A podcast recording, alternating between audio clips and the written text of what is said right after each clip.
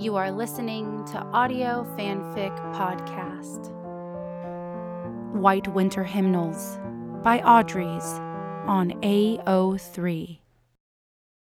December 12th, 2004. There will be many winters the same in this house. Early snow, early dark.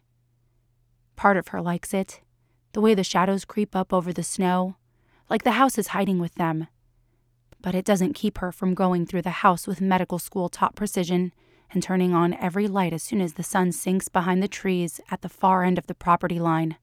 Making rounds. The hiss fizz of new light bulbs follows her as she flips switches and pulls chains. Mulder calls this the lighting of the lamps, teases about the electric bill, but she knows he would never deprive her of their well earned light. She leaves the lamp near the couch for last so she can throw herself dramatically onto the cushions when she'd finished. Only when the new old house is all but humming with Ben Franklin's man made glow does she realize how goddamn cold it is.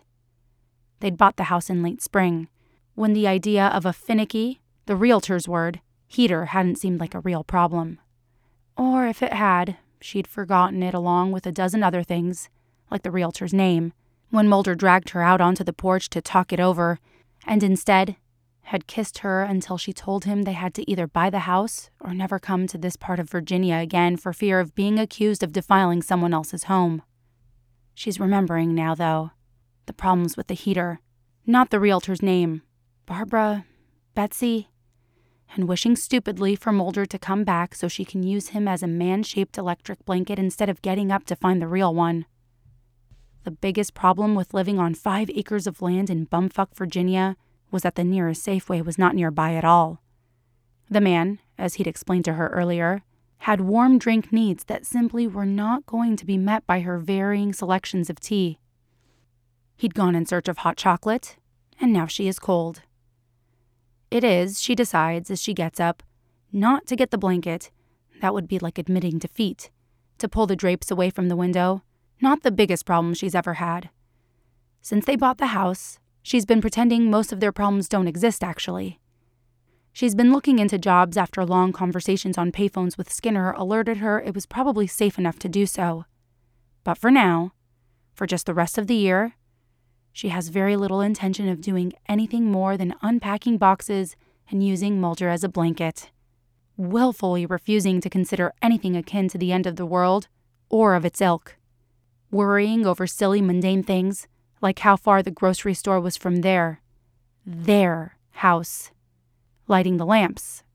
There is old snow on the ground outside, fading into a slick gray sludge on the driveway.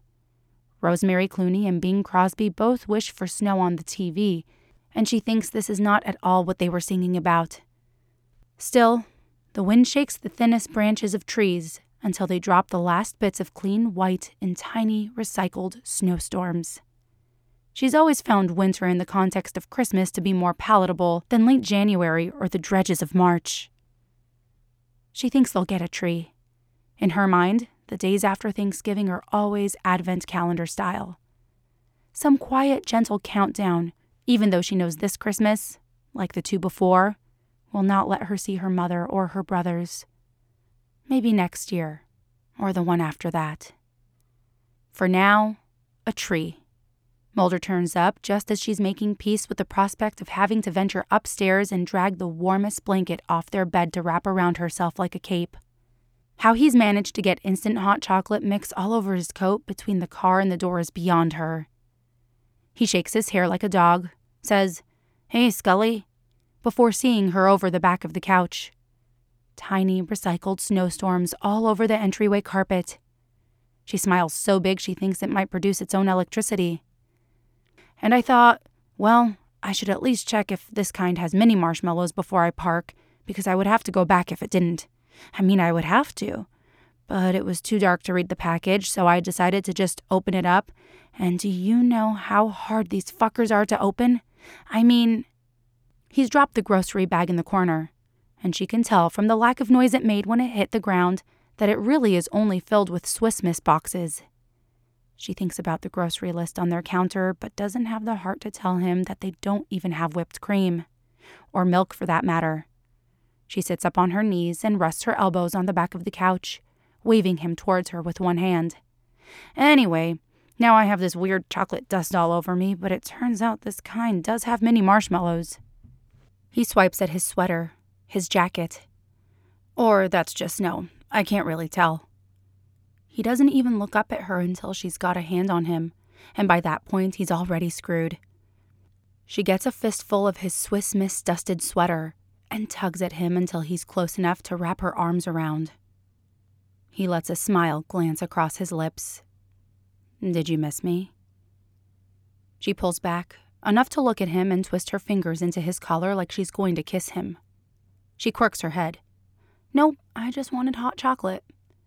She yanks down hard with the hand on his collar, and he gives her a brief, stunned look of betrayal before he's falling over the low back of the couch with her. Nope, she says as he tries to shift to the side, take his weight off of her. Move and you're dead, hot chocolate man. He lifts his head to smile at her. The fact that she let him touch her at all, not to mention manhandle him on top of her while covered in hot chocolate mix, seems to signify something but he can't figure out what. She runs her hand through his hair in the wrong direction, and he dips to kiss her collarbone. Jesus, Scully, he says when he makes contact with her skin. You're cold. She pulls him closer until she can smell Swiss Miss Simply Cocoa on him, and then she laughs. No, she says. I'm not. She tells him she wants a tree, and he doesn't argue. Not that she thought he would when she's got him absolutely trapped against her and he loves her and all that. Not when he went to the store and really truly only came back with hot chocolate and she didn't even care.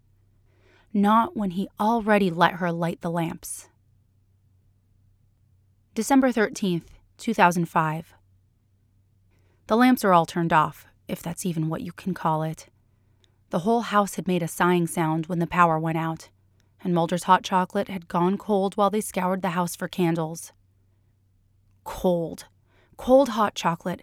I don't know that much about the Bible, but this feels like a sin. She wrinkles her nose at him, shaking out a match as it burns towards her fingers and dropping it on the kitchen table. I don't know how you drink that fake crap anyway, Mulder. It cannot possibly be good for you. He frowns at her in the candlelight. The kitchen smells like pine and holly, a half burned candle her mother had sent them last Christmas. It tastes like childhood. The wind outside presses hard against their unyielding little house. Mulder had once tried to explain to her the mythology behind a westward wind and the good, or bad, will it carried with it. She can't remember the details now. She drops onto the wooden chair across from him, her skeletal muscles easing into a sitting position. Residency is cold, long work in whitewashed hospital halls. She thinks sometimes she's too old for this, and many other things. Mulder reaches across the table to play with her fingers. It tastes like dipotassium phosphate, which is used in fertilizer. He smiles and it warms the room like the glow of the candle. Oh, Scully, say that science word again. She nudges his ankle with her foot under the table because rolling her eyes has less effect in half light. Their living room is gaping dark beyond the kitchen's glow, dying flames in the fireplace sending out brief cries of help in the form of cracks and hisses. Last year, they got their tree too early, and it was bone dry and drooping by Christmas. Mulder had wrapped a blanket around it in some parody of Charlie Brown, but there was part of her that was sure he thought it was actually going to help save the poor thing. They'd waited longer this year. It was really too early for them yet to have traditions. Mulder leaves his cold hot chocolate mug, something he'd gleefully stolen from a diner somewhere in Tennessee. The only 10 I see is diner, with the logo chipping off the too thick ceramic, and picks up her other hand. The heater remains finicky, but is improved from last year. Her fingers are still cold. What did you do when the power went out, as a kid? She thinks she remembers something about storms on the vineyard, an outline of a story caught somewhere in the recollection of all things he'd told her when she couldn't sleep, her head against his chest in some backwoods motel. The way he'd said, like childhood, and the countdown to Christmas made her nostalgic almost. He smiles, turning her hand over in his. This isn't going to be like that short story, is it? Which one? He looks up, like the title is dangling from the ceiling fan, which, she notices, could stand to be dusted. The candle between them has a deep, heady smell when she breathes in. I can't remember. It was in the New Yorker in 97 or 98. A couple that tells secrets when the lights go out. She smiles just a little because they do that now. We were a little busy in the late 90s. He smiles back but brings her cold hands to his lips. It's always bothered him, her being cold, particularly since their mutual brush with hypothermia. The memory of it lingers in the cracks of her knuckles, the tip of her nose. Sometimes the wind outside blows the snow three directions at once, and they are quietly reminded of White, stretching and testing its strength for miles upon Arctic miles.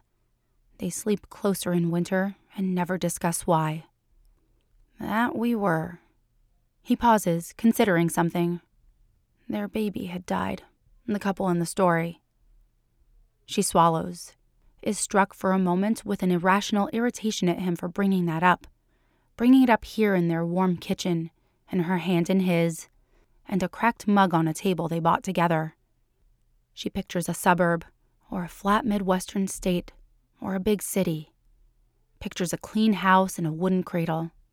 She pictures their baby, who is not dead, who is very much alive, and forces a change in emotion that feels like tugging herself in the wrong direction on a carousel. Oh, she says. He squeezes her hand. He is too sorry sometimes, and it strikes against her Catholic guilt like a match on a box. It's nothing, really. I don't know why I brought it up. Just the power going out and all. She nods at the table. No, it's okay. I'm okay. A practice in changing nouns. It's okay. I'm okay. He's okay. You're okay. We're okay. A leap forward from I'm fine. A step away from the verb tense she'd used while on the run. We will be okay. Future turned present. There is a difference. What happens in the story? I don't remember, he says. She knows that's not true. He'd once told her the entirety of the first Harry Potter book almost entirely from memory. They tell secrets, I guess, when the lights are out. They were growing apart or something. She nods that he should continue. Uh, some of it's dark. He laughs. I guess all of it literally is. They'd lied to each other a lot. I think the husband thought they were happier than they were. Was it winter? What? There's no reason for this to be important. But she asks it quiet, like it's a secret or a stolen thing. There is no reason for it to be important, this silly story in a magazine she hadn't read in years, not with Mulder holding her hand across the table and their second real Christmas, in a real house, coming up on them. He answers her seriously, though, lowers his voice to match hers. No, he says.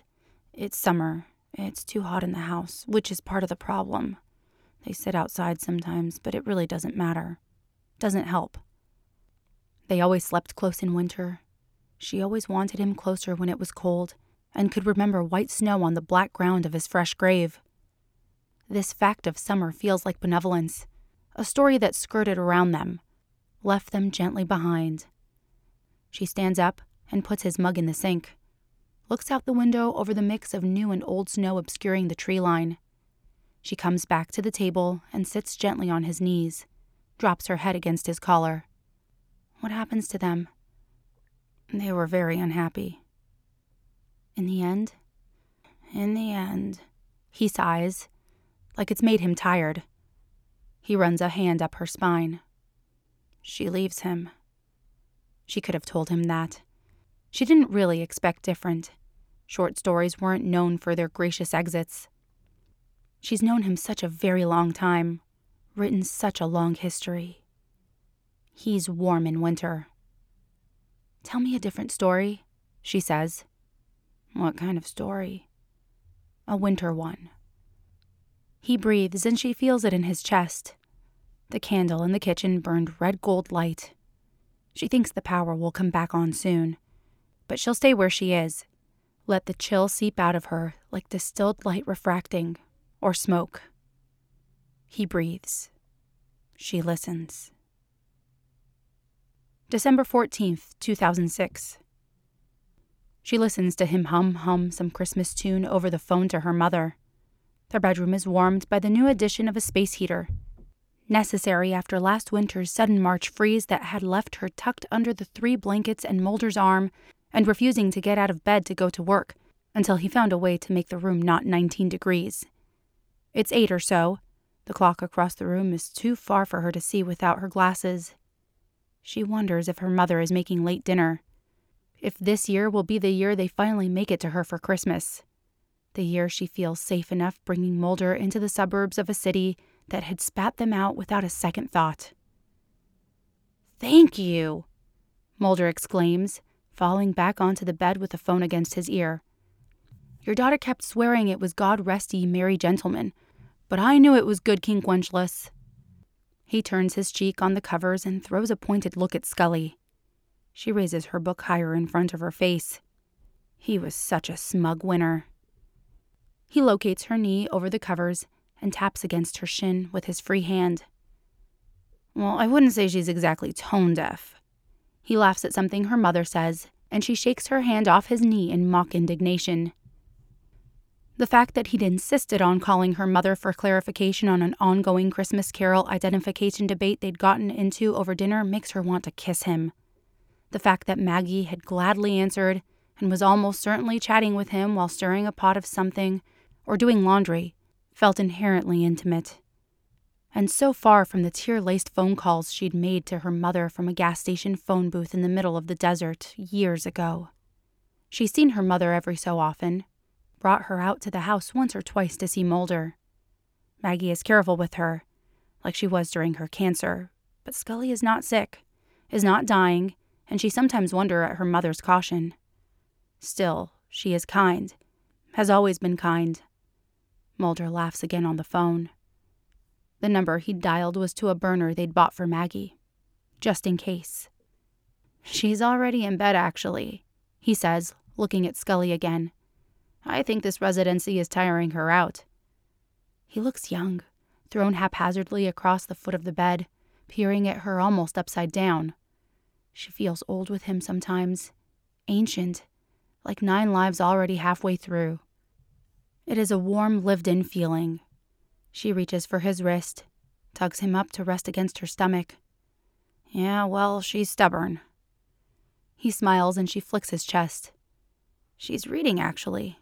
Um, he squints sideways at her book and then screws up his face. On the motion of the heart and blood in animals. He pauses. Yes, I do think you should get her a less tedious book for Christmas. She squints harder at the book in protest, as if to pretend she hasn't reread the same sentence several times. Mulder is dragging his thumb over the sharpness of her hip over the covers.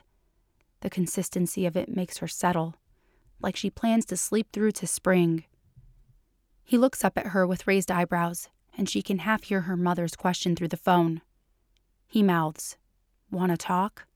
She shakes her head, yawns for emphasis, mouths, Tomorrow, back at him. She says she'll call you tomorrow, Mrs. Scully. He goes red suddenly, his hand freezing against her hip. Yes, I do plan on letting her sleep. Yes, I know she needs her rest. Scully drops the book to press the back of her hand against her lips to push the laughter back down into her chest. Mulder says, Good night, thanks again. The phone beeps as he presses end, and then thuds against the bed as he throws it to the foot. He looks sadly at her for a moment, her hand having failed at its assigned job. He hides his face against her stomach. My God, Scully, she thinks I'm defiling her daughter. She laughs again, running a hand through his hair. Sometimes, the fathomless tenderness she has for him is terrifying in its unfounded depths. And sometimes it is welcome, like sinking into warm waters. Aren't you, though? He lifts his head, all indignation and disapproval. No, I am not defiling you. It's so crass. I wasn't even doing anything. She sits up and forces him with her, onto his knees so she can move him closer and further away at will. Okay, Mr. Romance Novel, call it what you will. She kisses him, chaste and quick, for the warmth in it. He pulls her back, lingering with intent. He was making it far too easy for her to tease him. She pushes him away, reaching over to flip off the light. Uh huh. Yes, I do plan on letting her sleep. Save the defiling for when I don't have work in the morning. Their bed is big. Big enough for him to move from where he's fallen defeated, pressed against her hip. But he doesn't. She can feel him pouting. She turns onto his chest, wraps an arm around him as a condolence prize. He untangles himself to crawl under the covers with her, then pulls her back. There were many things about winter in this house that she could live without the finicky heater, the unreliable power, the cracking window panes were a few. This was not one of those things. More than anything else, using him as a source of warmth is something of a tradition. She's almost asleep when it starts. He was right about residency tiring her out. He was right about the fucking Christmas song. She pricks her nails into his back, hoping he'll stop without her having to say anything. Humming. He's humming, and it's reverberating through his chest, and it's loud. Mulder, she says, when her attempted minor stabbing gets no response. What the fuck? He looks down at her, tightening his arms around her back. Sorry. Scully, what song is this? She looks up, prepared to snap at him if this was retribution for insisting they sleep instead of doing anything else. But his eyes are closed, eyebrows knit in concentration. God, he's a terrible hummer. It is, she realizes, not going to stop until she can name the song. Joy to the world, she says, which is not exactly true. She can't tell what he's humming. If their earlier debate was any indicator, she wasn't much of a virtuoso. He smiles, eyes still closed. He knows that's wrong, but he can't bring himself to care. He stops humming. No, she says, closing her eyes against him. You can keep going. This time it is joy to the world, but it's some combination of the hymn and the radio favorite. Mulder grew up half Jewish and not religious in any fraction, but his affinity for Christmas Carol seems to know no bounds. The songs merge back and forth. She thinks of forests in Florida and lyrics to the hymn. Fields and floods, rocks and hills and plains repeat the sounding joy.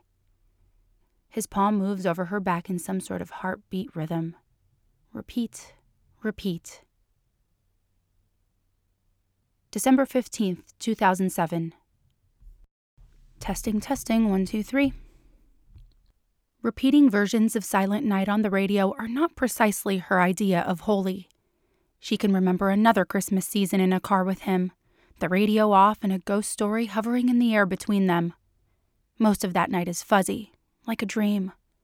Blood and love and loneliness. Bing Crosby on the record player. His couch on Christmas morning, and late to her mother's. Her mother's. They'd meant to go last year, and she'd gotten scared last minute. Visions of SWAT teams breaking down the front door dancing in her head. She misses his gentle hauntings now, alone on the stark stretch of road leading away from the hospital. Her hair has frozen damp around her face her quick shower in the locker room lacking any foresight regarding the freezing temperature outside. She taps her fingers on the wheel to bring the warmth back to them. She's late getting home, but he hasn't called. In their early years out here in no man's land, at the start of her work at hospital, he'd wait by the door for her like a caged thing, nervous and twitchy. She had acted like it was smothering. The five missed calls, the way he grabbed her when she stepped in the door, smelling like wood smoke and pine needles. She was only just a few minutes late, and really, he didn't have to keep track of her like she had a curfew. In truth, it had been somewhat relieving. If he hadn't been there to grab her as soon as she came in, she would have had to find him and throw herself at him, and she was never one for such an outright display of need. He doesn't get nervous when she's a little late anymore. She tells herself it's because they're settled, comfortable, like trees into winter, or bones aging in bodies. The gate protests her entry. The house is unlit, unwelcoming. She thinks, a dark Gothic manor, and wonders who is haunting this particular home. She flicks a switch in the foyer when she finally gets in, making noise while kicking off her boots, and still there's no sign of him. She leaves her coat on, still cold. There's light under his office door, initially some sort of undelegated space that he'd quickly made his. She thinks about knocking and wonders if he'd be 20 years younger when he let her in. He leaves her no chance to attempt to recreate history. He is the same age when he opens the door as he was when she kissed him goodbye this morning. She is glad somehow to see how many years they have survived together. He looks at her for a split second, surprised, like he hadn't realized she was late or heard her come in. She wonders what he's been looking at on his desktop, how deep into message boards he's gotten, and if he's written anything. He looks at the fine layer of snow on the hem of her pants, the crown of her head. He says, Baby, it's cold out there, without any real music in it. She half smiles. Then, as he comes closer, Was the drive okay? It worries me, you driving at night, with all the snow. She wants to ask if it does, if he'd really thought about it until she'd walked in the door. Instead, she shrugs, says, You got mistletoe. It's not hanging up, just lying on the coffee table, and he looks momentarily embarrassed. I meant to hang it up. He rubs a hand over the back of his neck. Time kind of got away from me. She wants to say that it has a tendency to do that, slip right through his fingers. Lost nine minutes, lost nine years, etc., etc. He's still talking, like he's nervous around her, or missed her but doesn't know how to say it, which is strange.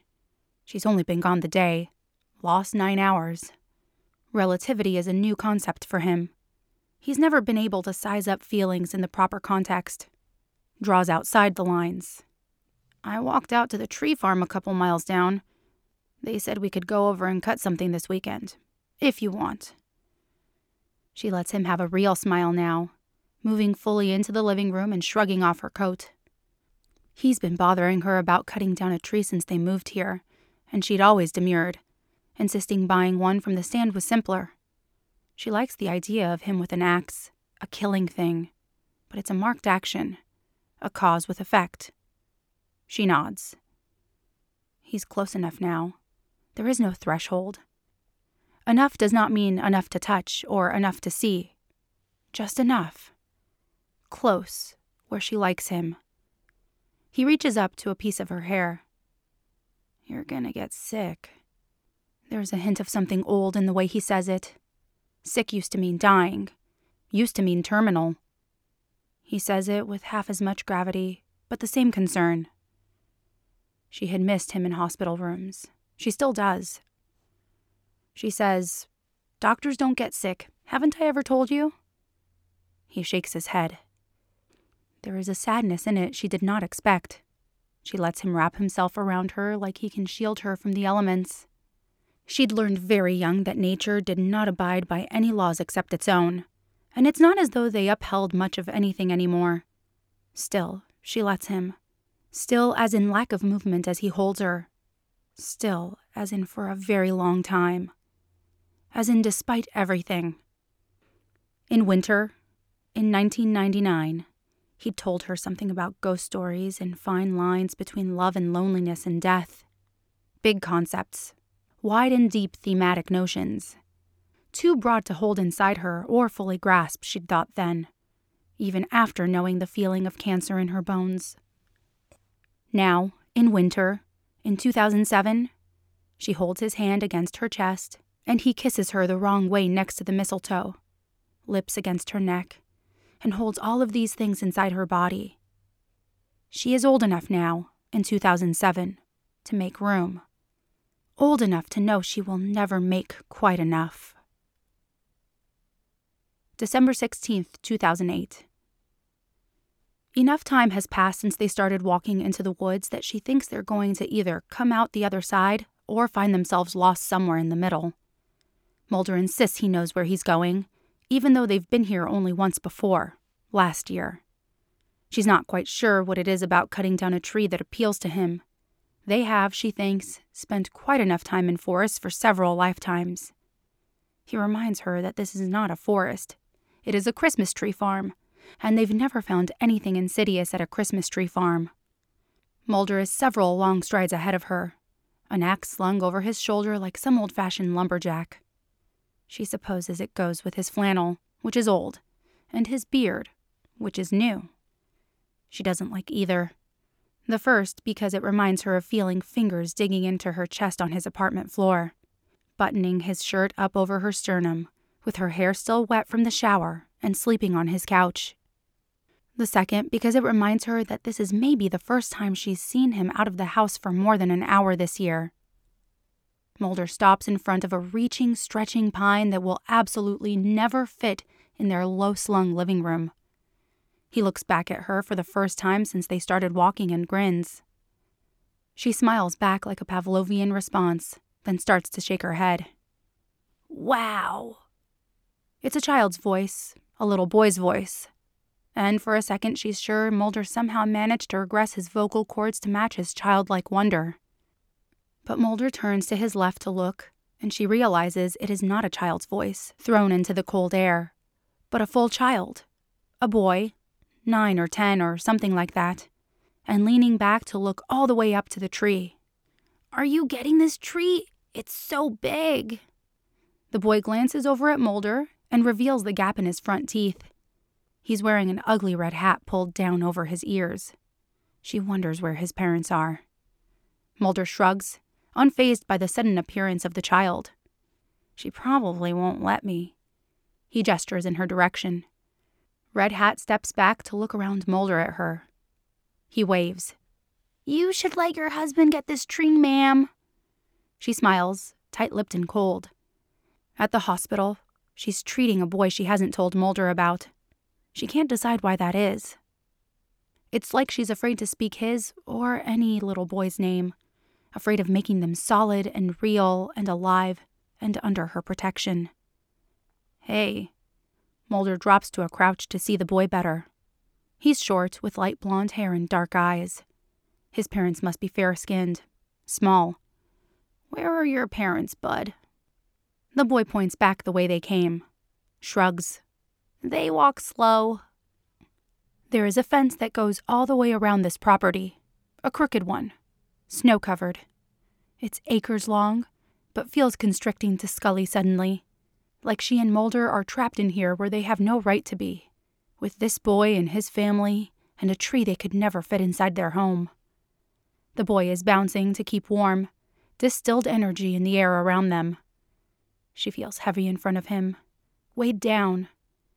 She's wearing a bag on one shoulder, which is bad for her back, but she doesn't particularly care. Inside, the car keys, the house keys, an extra scarf, Mulder's. One black glove, hers old, two books she'd meant to return to the library on their way home, paperbacks very trite, and one she was meaning to give to Mulder for Christmas, her wallet, two old pictures, an Arizona postcard, and a phone number on a matchbox, a half empty lipstick tube. She should have left it in the car. It feels like too much and silly, like she had to carry her home on her back, shoulder, or else it did not exist or else it disappeared. Mulder shifts the axe to his other shoulder as he stands. The boy kicks loose snow at the base of the tree, says, This would be a great treehouse tree, even better than a big Christmas tree. Do you have a treehouse? Mulder shakes his head, smiles again. I don't think we'd fit in one. Scully tries to laugh. She is keenly aware that she hasn't said a word to the boy. She's too old to be like this. Red Hat rolls his eyes with his whole body. No, silly, for kids. My dad built me one two summers ago. If you had this tree in your yard, you could do that. Then your kids could play in it, and I could play with them. We live in the next town over, which isn't too far. He's just a little boy. Red hat with his light hair and dark eyes and moving mouth. He talks because he's never been told not to. Scully lets the heavy bag pull against her shoulder. Jonathan! Scully doesn't have to turn to know it must be the boy's mother.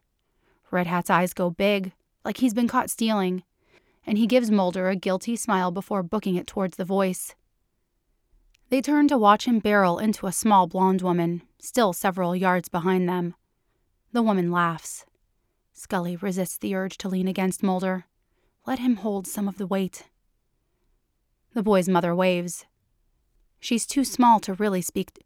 She's too far to really speak to, but her voice carries. Sorry about that. Thanks for keeping an eye on him. You know little boys, always disappearing. Mulder raises a hand but doesn't smile. He looks down at Scully, and she looks up. The bag is digging into her shoulder, the axe laying its weight across Mulder's. The tree stays upright and too tall in front of them. Perfect for a treehouse. They look for a long time at each other, at the snow, at the heavy things they carry. December 17th, 2009. Carrying a plate full of snowman shaped crackers out to someone else's dining room table is never something she imagined Mulder doing. Then again, she never imagined herself sitting in someone else's living room and watching him carry a plate full of snowman shaped crackers while a fire popped in someone else's fireplace, and her coworker Jen leaned into her and said, So this is him? Scully smiles. That was very much him. Scully, it's me. Mulder, it's you. That was him being almost annoyingly helpful at some silly hospital Christmas party, because he never knew what to do with his hands. That was him wearing a dark green sweater she'd never seen before, and trying to catch her eye through the humming circles of people. She nods to Jen and then motions him toward her. He comes quickly, relieved, like he was only sure of his purpose when she was within arm's length. Mulder, she says, letting him put an arm around her waist and kiss her cheek. It feels like they're under cover. Aliases, Dana and Mulder. An unbalanced name. Would never get by the guys in charge of crafting false identities. Normal domestic couple. Used to socializing and being invited to dinner parties. Not exonerated only a year ago. No knowledge of hiding or the end of the world. They're very good at it, if not for the way Mulder holds her a little tighter than necessary. She doesn't mind. This is Jean. We work together at the hospital. Jean smiles, sticks out her hand. Good to finally meet you. For a while, we were convinced Dana was making you up. Are you sure you're not just some guy she's paying to be here? For a moment, she's worried Mulder isn't going to understand it's a joke. Of course, they all knew he existed. The way he'd come bounding into the hospital last year when the final exoneration papers came through, tracked her down mid conversation with a nurse in the hall, and spun her around until she laughed. Nothing in corporeal or make believe loves that much. She's sure of it. Mulder grins back, big and real, shaking her hand. It's possible.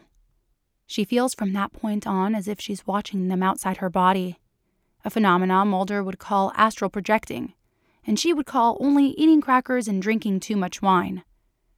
This cannot be us, she thinks, as she watches Mulder put a hand on her knee and joke about the way she used to fall asleep on stakeouts. This is not our life.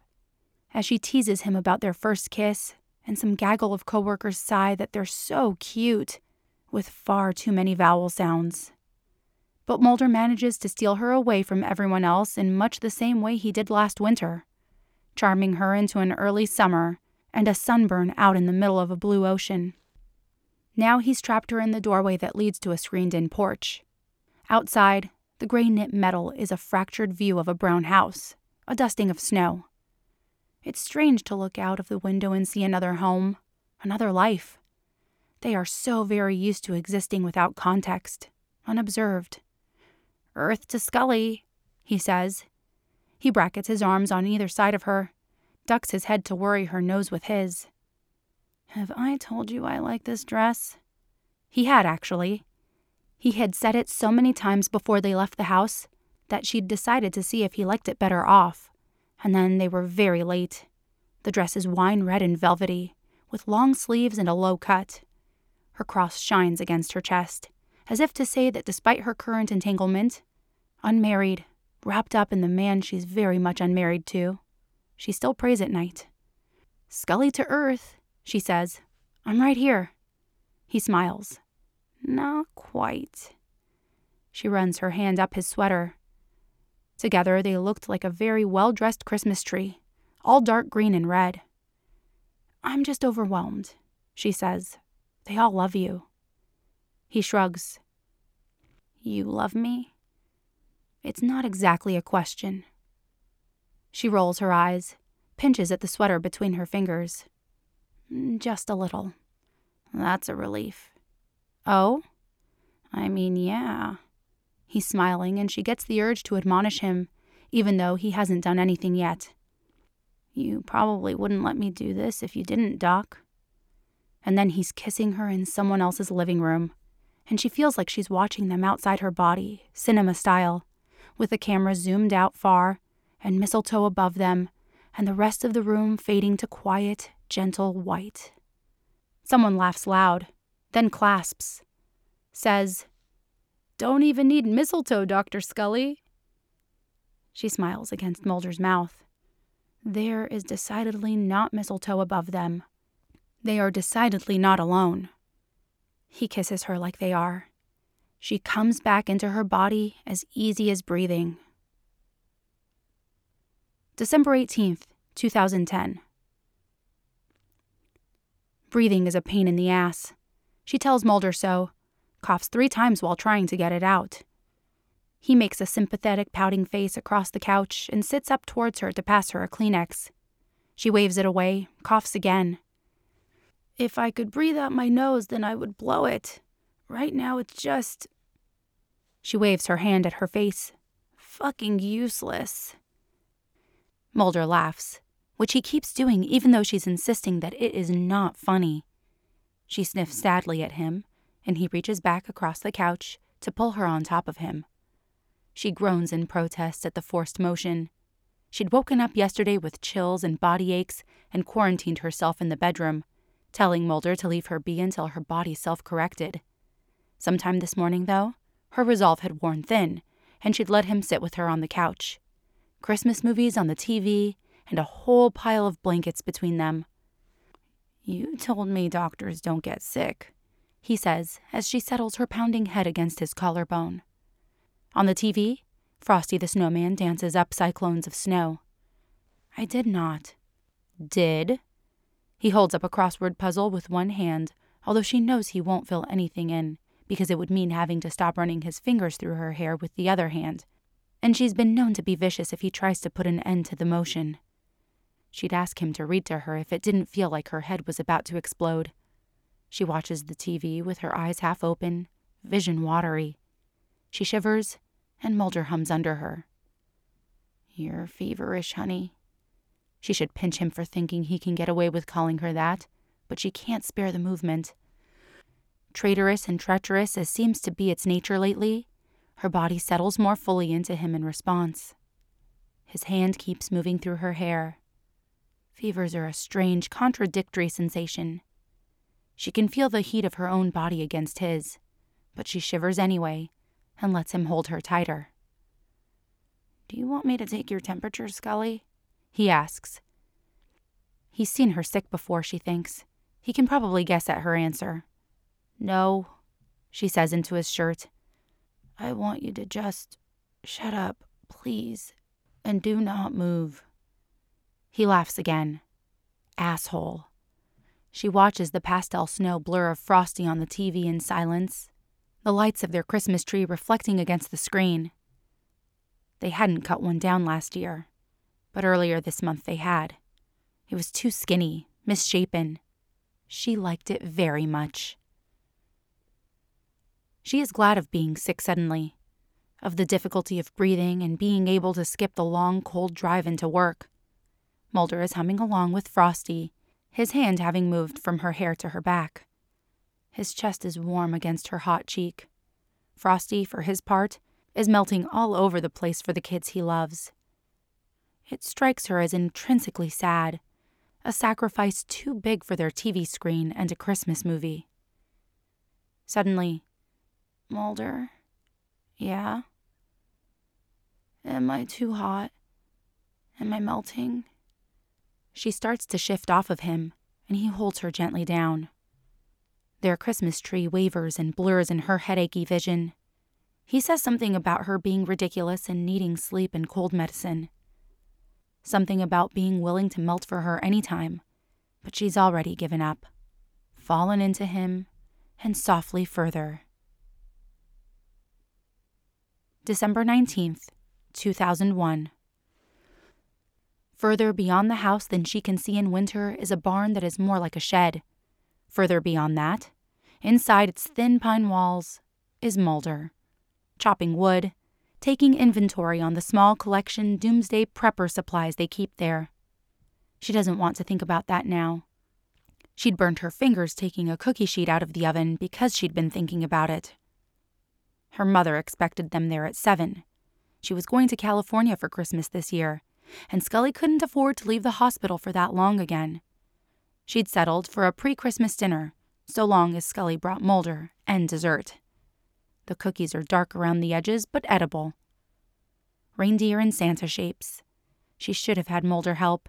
He was better at this than she was. But their oven has always been almost as touchy as their heater. Warmth seems to travel up from the tips of her fingers right to the top of her head. She feels like she should be moving, doing. This could be their last Christmas in this house, with her mother. She feels like the heat in her could swell, send her flying. A hot air balloon gone catastrophically astray. The front door bangs open, the smell of fresh cut wood pressing in. Mulder is humming jingle bells to himself.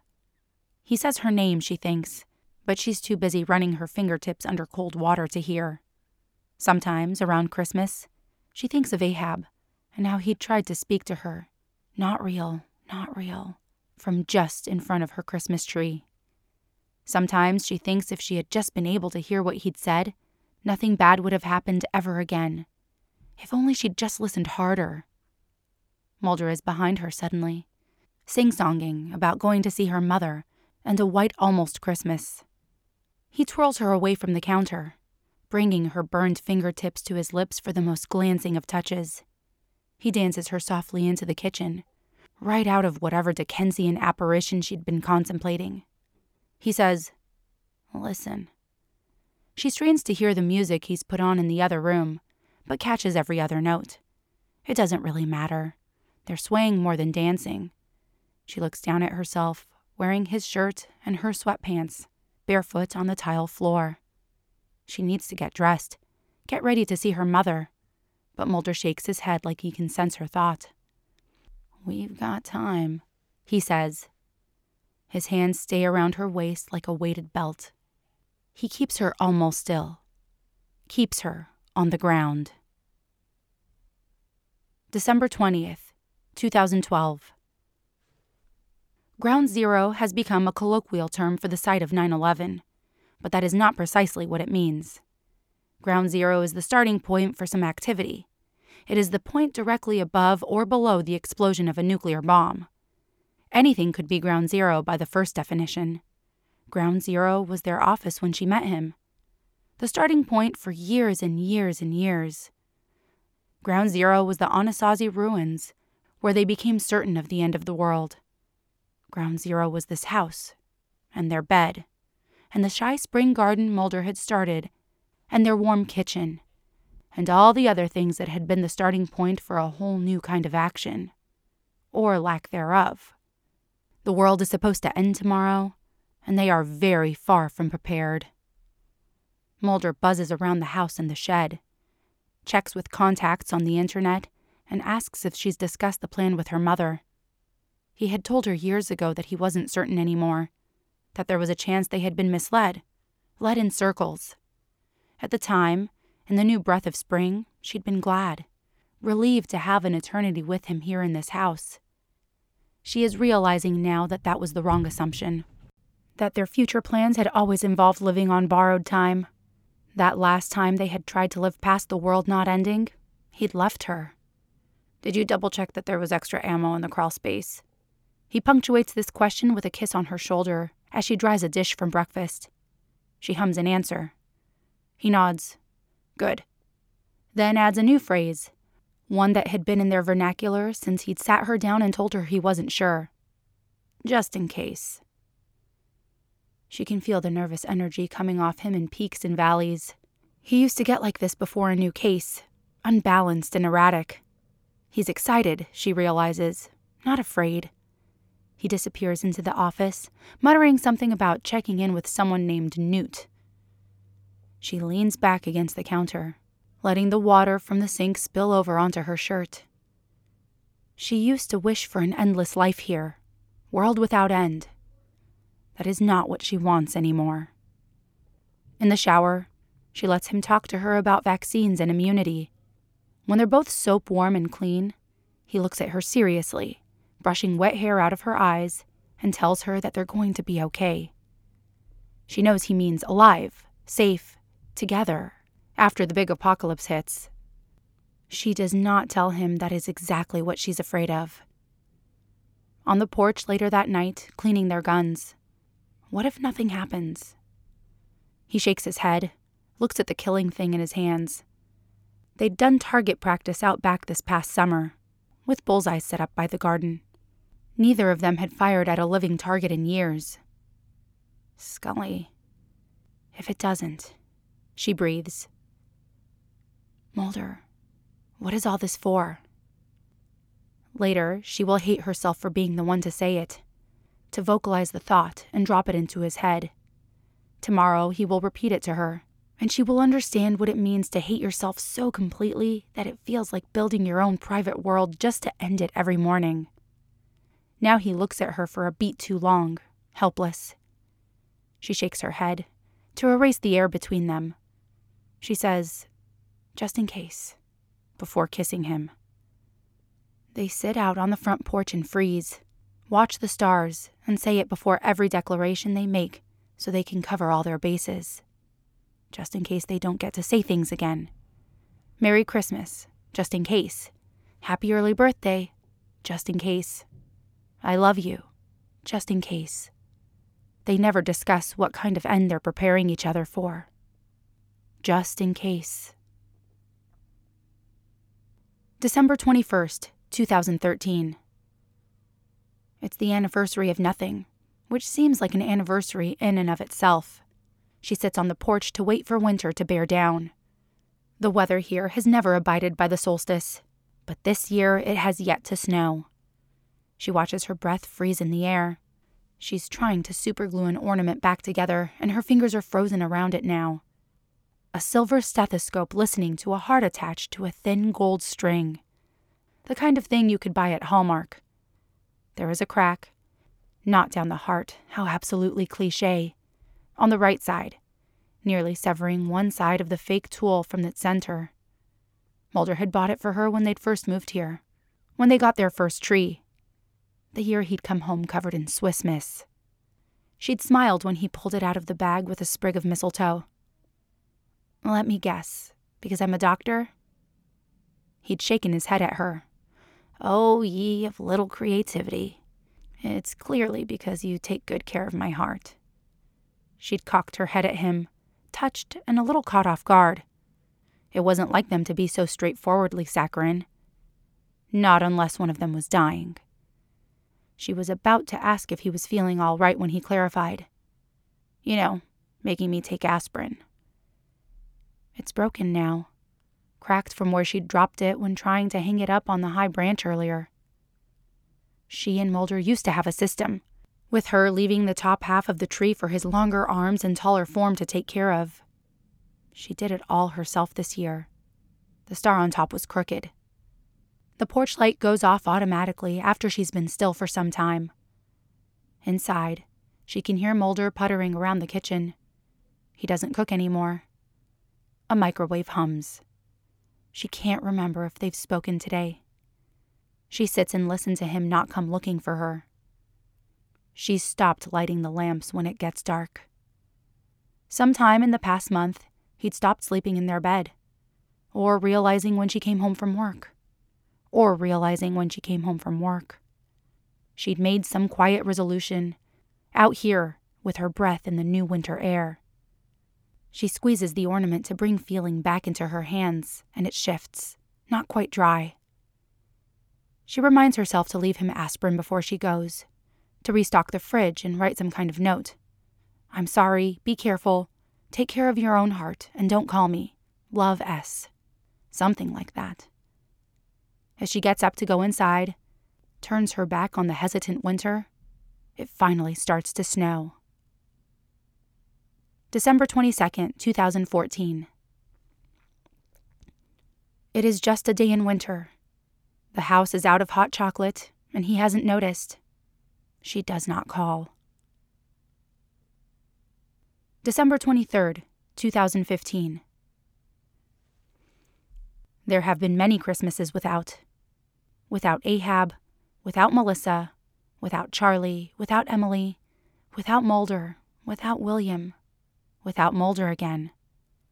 Always in some degree or another, but rarely all at the same time. Without her mother. Her apartment doesn't have a tree. She didn't exactly see the point. She remembers another apartment, years ago, how Mulder had had only a single stocking, striped and hung from his bookshelf. She wondered who filled it, or if it stayed empty all season, just for decoration. Skinner had sent them home early, claiming holiday spirits and supplying a pointed look that meant he was concerned about her emotional state. She'd wanted to tell him she'd lost family members before, thank you, and that she wasn't celebrating this year.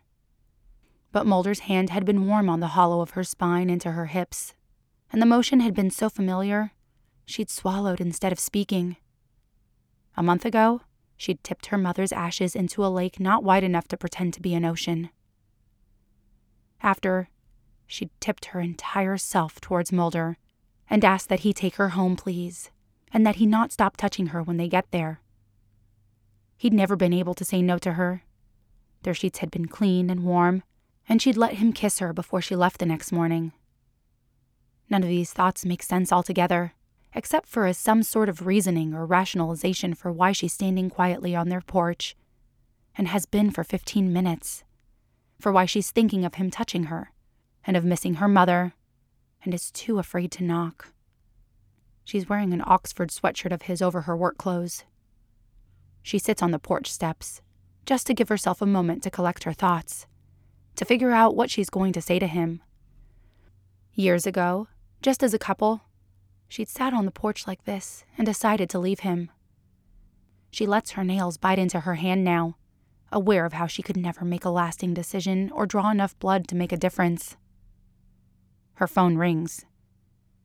She sniffs, forgets she doesn't live here anymore, answers like she is not crying on the porch of a house she used to own with a man she still loves. Scully. It's me. It's him. She smiles, wipes at her eyes, and lowers her voice. It's you. He's quiet for a minute. She pictures him only two doors away, hunched up in his office, like always. She hears him take a breath. See, it was uncharacteristically, for lack of a better word, jolly for Skinner to let us leave early, and I was thinking, what could make him feel so festive? And then I thought, well, maybe he has a new girlfriend, somebody who's really into Christmas. Alternately, could Skinner be Santa Claus? It's a mystery. What's your opinion? She rolls her eyes like he can hear it through her phone. She's about to ask why he really called, but it doesn't matter. She says, I think I'd need more evidence for the Santa theory. He hums his understanding, says, Well, in that case, would you maybe like to come inside? She turns as the door opens, half twisted towards him and still cold on their old porch. He's holding his phone up to his ear still, speaking into it and smiling. This house has windows, you know. A good tool for spotting pretty red-headed ladies who seem to forget how to knock. She doesn't say it hadn't occurred to her that he'd have the curtains open, that she wasn't used to him letting light in. Instead, she stands, willing warmth into her bones. She says, Sorry, I, uh, couldn't sleep. It's 7:30 and snowing. Too bright out and far too early for sleep. He smiles and she can smell the candle her mother had bought them years and years ago burning from behind him. Something escapes out of her as she tries to speak again. Something heavy and grateful, like she has been traveling a long way and carrying unfathomable things on her back. He says, Scully, just like he used to. She ducks under his arm to get inside. December 24th, 2016. Inside, the lamps are burning. Scully uses her nail to open the last door on the advent calendar that Will had sent them on the first of the month. The chocolate tastes like plastic and chalk, but she lets it melt on her tongue. Knowing their son is strange, like seeking a phantom limb and finding it there, despite a well remembered amputation. He's tall, with her eyes and Mulder's nose. Tomorrow, Christmas Day, he'll call from Wyoming, and it will be its own kind of gift. His voice across the line. The tea kettle sings on the stove, and she pours the water into a cracked Tennessee diner mug. They're out of tea, and she settles for Swiss Miss. The kind with mini marshmallows. Something about living with Mulder through too many winters has made her partial to instant hot chocolate. On the radio in the living room, Joy to the World plays soft. She can tell Mulder has fallen asleep by the lack of out of tune vocal accompaniment. She hums along instead. Mulder sleeps a lot lately, still on the tail end of recovery from a virus that had very nearly wiped out the population at large. At the end of it, the panic and midnight flight to a flat dead state to meet a boy who she was sure would hate her, and her tears by yet another hospital. Their house had still been standing. The panic and midnight flight to a flat dead state to meet a boy who she was sure would hate her, and her tears by yet another hospital. Their house had still been standing. They'd prepped it years ago for a whole plethora of catastrophes, just in case. She watches the snow outside the kitchen window until everything outside fades into white noise. Like always, the clean expanse of white makes her shiver, makes her want to seek out Mulder's generator level body heat. The music in the living room has faded into silent night, and she doesn't mind. Mulder is sprawled out on the couch. She can remember coming here months ago, after everything, and finding the house standing, but the living room just the mess she'd left it when she went looking for him. They'd cleaned together, swept away shards of glass, and rebuilt the dining room table. She touches her fingers to his cheek, thinking she'll go find her book and curl up in the chair nearest the fire. His eyes open. He traps her hand with his. Hi, she says. Merry almost Christmas. He smiles, kisses her palm. Jesus, Scully, he says, tugging her hand to make her sit by his hip. Lean over him and rest her elbows on his chest. You're cold. There will be many winters the same in this house, but none just quite. Outside, it's early evening light, and there is more snow than there is solid ground. Inside, the fire burns heady and warm. There is a stillness to them in this house that finally feels lasting. She's going to taste like Swiss Miss when she kisses him. No, she says. I'm not.